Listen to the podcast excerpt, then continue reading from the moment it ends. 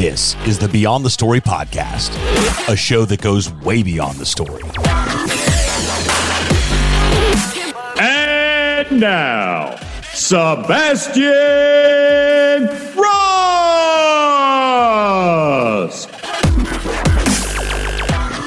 Mark, welcome to the show. Thank you, sir. Thanks for having me, man. What took you so long to get here? Like, Ah, actually get on the show? That's what I want to know. Ah, because you wouldn't invite my ass. It took you like a year to finally give me a link. I was like, you know I'm what? I think he's all right. I think we can get him on the show. Yeah, you know, I mean, I'm the same way with people here. It's like if you're not around for a year, I'm not even bothered to remember your name because you might be gone in a week or two. So, I mean, I, I appreciate you vetting people. It, it gives credibility to the show. Yeah, absolutely. Well, dude, thanks for uh, taking a few minutes out of your day to uh, hang out with me here. Love to tell people's story on on this show. So let's let's back up a little bit, give our audience some context, and uh, better understand a little bit more about you and, and your backstory and what really brought you to present day with what you're doing. Okay, how far back? Like you know, all the way to the beginning. You Yeah, know, we can like go to the beginning, wherever process. If people say, "What is your what is your story?" Where do you where do you start that? Yeah, uh, I grew up a poor white kid uh, on food stamps and welfare, and uh, you know had a lot of love. Didn't really know we were poor. You know, my family's doing the best they can. Love my parents dearly. Uh, they were hippies, so you know they you know dropped out of school when they were 16, screwed the man, did the best they could. My dad was a mechanic, and and you know now mechanics pay decently well because you have to almost be a computer programmer. But back then it didn't. So just kind of luck of the draw kind of like my grandfather. My grandfather was playing professional baseball. Actually, had a contract with the, the Cleveland Indians back when they were called that. And uh, when my father was born, you could make more money being a bricklayer than you could being a professional ball player. So he hung up his glove, and then you know, lo and behold, then all these people. Ken Griffey Jr. My fa- grandfather was still alive when when he was around. He's like, "Damn it, I knew I should have stuck with that ball stuff." But um, yeah, my dad was uh was kind of my hero, master of all trades. Uh, he was a jack of all trades and a master of most of them, and taught me a lot of stuff. And uh, a couple key things that kind of shaped who I am and where I am today. One, in 1985, when the the very first original Nintendo came out, ninety nine dollars plus tax, hundred five dollars out the door. Told my parents, "Hey, I really wanted one," and they said, "Oof, we don't have an extra hundred dollars for that." And I was kind of like, "Eek, okay." And and I knew hundred dollars was a decent, like it wasn't like but but it wasn't unfathomable. It wasn't like a billion dollars. So I was just like Yeah. that stuck with me. And so I thought I never want to be in a situation where I don't have a hundred freaking dollars for something that I need or that I want. Uh, but you know that was actually a blessing in disguise because it forced me to become friends with other people in the neighborhood that had Nintendo, so I could go to their house and get invited to play and get invited on podcasts. So it gave me some social skills. Yeah. And then uh, fast forward, you know, my father's dream since they both, like I said, dropped out of college or dropped out of high school rather when they were 16 was go to college, get a safe, secure job, kind of the rich dad, poor dad thing. And so I was good with computers. He said, Hey, become an electrical engineer. There's a future there, good money, get a safe, secure job, get good benefits. And then that got derailed my senior year in high school he's diagnosed with lung cancer. He's only 41 years old and he was young, hadn't spread, prognosis good. They hit him with a ton of chemo and radiation and, uh, and it went away. He went back to work. Then a couple months later, it came back. So they gave him more chemo, more radiation. And eight months after he was diagnosed, on on August 21st, 1997, uh, he passed away in our living room in a hospital bed where his favorite recliner used to be. And so, uh, never took an ACT, SAT, never went to college, never became an electrical engineer because that, that was kind of his dream for me. And unfortunately, my family kind of imploded after that. Um, fast forward a couple years later in 2003 i decided i wanted to be a cancer doctor to help people going through similar things so i got a job in clinical research uh, which you know did phase one clinical trials for pharmaceutical companies now what they don't tell you is they start you off as a peon collecting human samples and there's only a few samples you can get man there's blood there's uh, saliva there's urine um, there's poo i mean there's only about a handful of samples you can get but if you handle that well, then you get to graduate and do other cool things like help facilitate and run studies. You know, but at, at that point, I was approaching my mid 20s, and the timeline of going to school, getting an undergrad, getting a, you know, going to med school, residency specialization, that's like a 15 year project. And I'm thinking, oof, I'm 25. I don't know if I want to do that till I'm 40.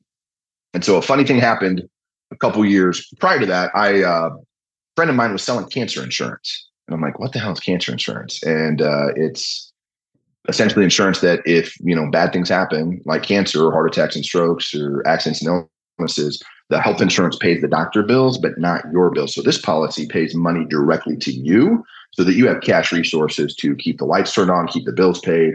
And sometimes even travel and go get better care. And like I was under 30, I'm, it was 50 bucks a month. And I'm like, holy crap. So you mean if we would have had this plan, my dad wouldn't have had to give his truck back to the bank. He would have had, they wouldn't have had to file bankruptcy potentially to protect the house. And we didn't live on the street. So don't get me wrong there, but it was definitely challenging. May, he could have traveled to the Mayo Clinic. You guys would have paid for him to go get the very best care in the country and he might still be alive. Holy crap. So, and if you don't use it, get your money back, sign me up for that. So I bought a plan.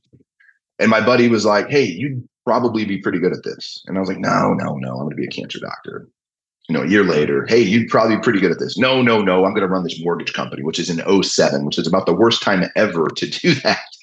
So I watched that thing implode. There's been a lot of implosions in my world. Uh, and then finally in 08, he calls me and he's like, "Hey, do you want to go get a beer?" And I'm like, "Dude, screw the beer. Are you guys hiring?" And we had we had a discussion and an interview process, and, and I've been here for over 15 years now. Love it, love it. So, exactly what do you do? Is it selling that ah, specific product? Yeah. So, to take my current role, you know, I started off as a sales professional uh, because we do we only promote from within. So you can't teach what you don't know. You can't read where you won't go. So you've got to be successful there. Like when you say, "Hey, come follow me," you know, which is probably one of the best recruiting lines ever. The the the caveat is, are you worth following? Do you have a track record of success? Can you teach me what to do, or are you just uh, are you just full of book knowledge that you're just regurgitating? You've never never actually produced results in the material world. So that's the start of it. And then um, you know started field training, small organizational growth, large organizational growth and development. Now I'm one of gosh, 24 agency owners in a company of about 1,500 people. So we, we, you know, one of the key leaders that runs probably going to be about a $95 million company this year with over one point, I don't know, $4 billion in assets. So now my role is kind of more CEO level, organizational growth, teaching, training. I'm still in the field though. I was in the field training the guy on Monday and I was in the field, got on the board last week. So I still, I still eat my own cooking and lead from the front. Love it. And do you enjoy what you do? Do you love what you do? Most importantly. Yeah, you know, I do. I really, really do. I didn't at first, you know, and that's the thing. I think that's uh, you know, there's this this I don't know what you want to call it. This advice. There's advice everywhere on the internet. It's like, oh, do what you love, and you'll never work a day in your life. So everybody's like, well, I love painting butterflies, so I think I'm going to sell butterfly paintings. And it's like, okay, if there's a market for that, but you know, I don't think you have to do what you love, but I think you do have to fall in love with what you're doing. And when what you're doing provides a service to others, uh, you deliver far more value in owning your product than the money you ask for in, in exchange for that product, and it provides a service, and people are better off. Um, that's huge. And, you know, our philosophy is, you know, we need to leave people better than we found them, whether they buy or not. Yeah. That could be in a better mood. That could be, I mean, I've helped all sorts of, I'm tall, I'm six foot five. So I've changed light bulbs for old ladies. I've moved freezers into school districts. I mean, I've done all sorts of crazy stuff just to be a good steward of the community that we work in. Right. And you're in Nebraska, right? Yep. Lincoln, Nebraska. And you love it up there. Apparently, I mean, it's all I ever know. My parents were hippies, so this is just where I popped out as they're hitchhiking across I 80. You know, they only made it halfway across the country. I love it. So, what and, and and how do you uh how do you get new business? Is it all referral? sometimes you know you got to start somewhere right and so there's definitely some cold calling involved and so a skill set that we've developed is taking a cold market and turning it to a warm market quickly and it's just introducing yourself and doing this dance of saying, Hey, here's what I do. Are you even interested in learning about it? And if so, can I show you now or do I have to set an appointment? You know, that's where it begins at its at its very, you know, day one, week one. Over time, you get to build a network of people, you get referrals, you work with businesses, you kind of we have a saying here as well that you don't find your niche, your niche finds you, meaning you know after you've been here for a while and you you look back and you evaluate you know what i've worked with four different brands of banks and it's all went really really well. Let me go target some banks now and see if i can't you know follow that trend. And so it starts off as a sales hunter role and kind of gradually goes into more relationship management as you work with these businesses year after year like clockwork. Got it. Now you and i connected uh, via whatsapp.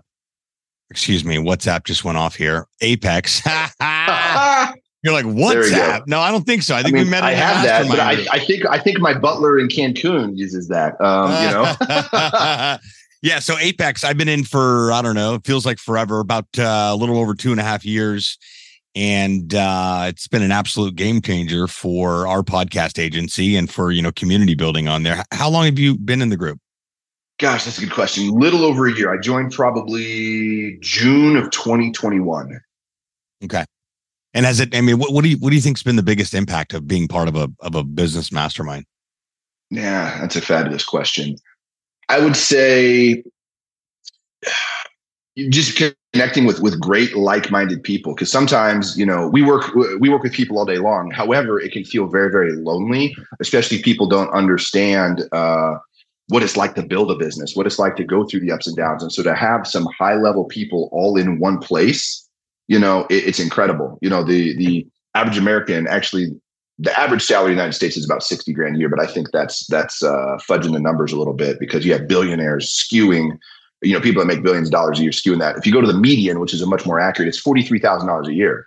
Um, roughly only 16% of people make over $100,000. So to get the a high level of people, a high concentration of a high level people all in one room, it would take me forever to find all those people. And poof, I show up in Texas like I'm going to in a couple weeks now, and they're all there, and they're all super cool people. They're humans. They screw up. They're they're willing to be transparent and share and uh, you know you, you see people that um, are at a place that you want to be and they're totally willing to pour into you and you realize they're human beings they put their pants on one leg at a time and you know they don't have proper english sometimes and they have bad days and it makes it seem like hey i can do that uh, and then the knowledge that you get and, and so it just they say a rising tide raises all ships. So when you put yourself intentionally in rooms like that it's going to expand the boundary conditions of, of your thinking. And then the the you know universal law of exposure takes place because once you're exposed you can't be unexposed. And you're like oh crap this is what i need to be doing. Yeah it's funny that you say that. I love that. Once you're exposed you can't be unexposed. It's once you know you you can't unknow i've heard too. Uh, yeah. so and that is so true. I mean i've i've uh i went on a wellness retreat a couple of weeks ago and um that that was kind of the, the ongoing message was like hey you're gonna about to go on a journey here and figure out a little bit more about yourself. And the good news is is that once you know you can't unknow. Mm-hmm. yeah. It's like oh crap. Then it's, then it's what do you do with what you know? It's not what you know it's what what do you do with what you know that, that really hey, matters. exactly. I love that. I love that. So and how many years total you've been doing this, this is all you've ever done Oh no, my gosh! I mean, my first job when I was 16 years old. My father was old school too. Uh, he said, "Hey, do you want me to get your driver's license?" And I said, "Yes, sir." He said, "Great, get a job. And I'll buy you a car. Just get." So I walked my butt down a local grocery store and got a job for like four dollars and fifty cents an hour. Uh, and then shoot, my dad. I had a car payment when I was a junior in high school. It was 140 bucks a month. You know, because he believed just in mutual skin in the game. So you know, I've done fast food. I repaired copiers. Right after my father died, I had a skill set with computers, so I had to start working and providing for myself. So I repaired copiers for a while. Hated fixing people's problems, by the way. Love technology, hate fixing people's problems. Uh, and I hate end user training too. uh, you know, I worked for a heating and air conditioning company for a little while, although that didn't last long. I'm six foot five and have severe allergies, so crawling around dusty attics and crawl spaces not not my thing. Um, what else did I do? The clinical research thing was for a little while. That was probably one of the longest, you know, so it took me a while to find where I really fit in. However, the crazy thing is I developed skill sets in all those places, like in clinical research, we had developed SOP standard operating procedures so that when we ran these clinical trials, it didn't matter if we ran them here in Lincoln, Nebraska, in Phoenix, Arizona, or Belfast, Ireland the only variable was the drug. So we had to have step by step by step procedures. So now in growing and scaling a business, guess what? I have experience in writing step by step by step procedures that are duplicatable. You know, the technology piece that I'm able to um, you know, do our website. I'm able to do email. It might not be the highest and best use of my time, and at a certain point, it, it won't be. But as you're growing and scaling and bootstrapping a business, having these abilities to do these things is awesome. So all these very seemingly unrelated careers and jobs and this, that, and the other have poured into, I have a skill set that that is awesome for what I do today. And absolutely, and uh, yeah, that, that that always just makes the job just that much easier, right? Absolutely. When, so, when you when you know and you don't have to rely on everybody else, that's great. Or sometimes paid for it with everybody else. You might have the budget early on, you know. Yeah, absolutely. So, who's your ideal customer other than everyone? that's tough. You know, the, the, the, real answer is uh, if someone could get sick or hurt, get diagnosed with cancer, or have a heart attack or stroke. And I mean, so, you know, my youngest client probably was 19 years old when they signed up, and my oldest client was probably 84 when they signed up. And I know that's a huge, huge, huge, huge curve. Um, you know, if we were to narrow that down, it'd probably be somewhere, someone between 40 and 60. They have a family that if that if something major were to happen, again, 18 month battle with cancer. They have a heart attack or stroke. They spend 11 months in the hospital because they had a stroke and they got to go through rehab. and you know how would that impact them financially even though health insurance would pay all their doctor bills even though they have disability which is only a percentage of your income anyway there's usually an increase in expenses uh, you know someone that that would impact severely that would be our ideal customer Absolutely. You know, they have things they would lose if they were out of the mix for 18 months that they want to help help protect. And again, there's no my philosophy is this too. There's no such thing as perfect products. You know, I have life insurance. You know, if I kick the bucket, absolutely I do. I have disability insurance, but like I said, that's only a percentage of my income. Right. And when you know, here's the challenge. Everybody has a certain amount of money they make and a certain amount they spend. Usually, and again, in the United States, it's kind of me, you know, a lot of people, we have a negative savings rate, but you do the best what you have. And when major things happen, income goes down. Now it's not going to bottom out because of the disability, but then the bills don't stop and you add more. There's this oh crap gap that you have to fill. That's what we're designed to take care of. the oh crap gap you've got to take care of. Yeah. Yep. This is all mildly terrifying, but uh, very informational to say the least. Well, the challenge is, you know, the, the good book says God put eternity into our heart, and nobody thinks it's going to happen to them, right? Oh, yeah, I can see how Billy Bob would happen. And so it, it's tricky to think about your own mortality because no one likes doing it but it's just it's it's it's about being fully prepared that no matter what happens we're going to be in the best possible situation that we can be in. And that's actually comforting in the end.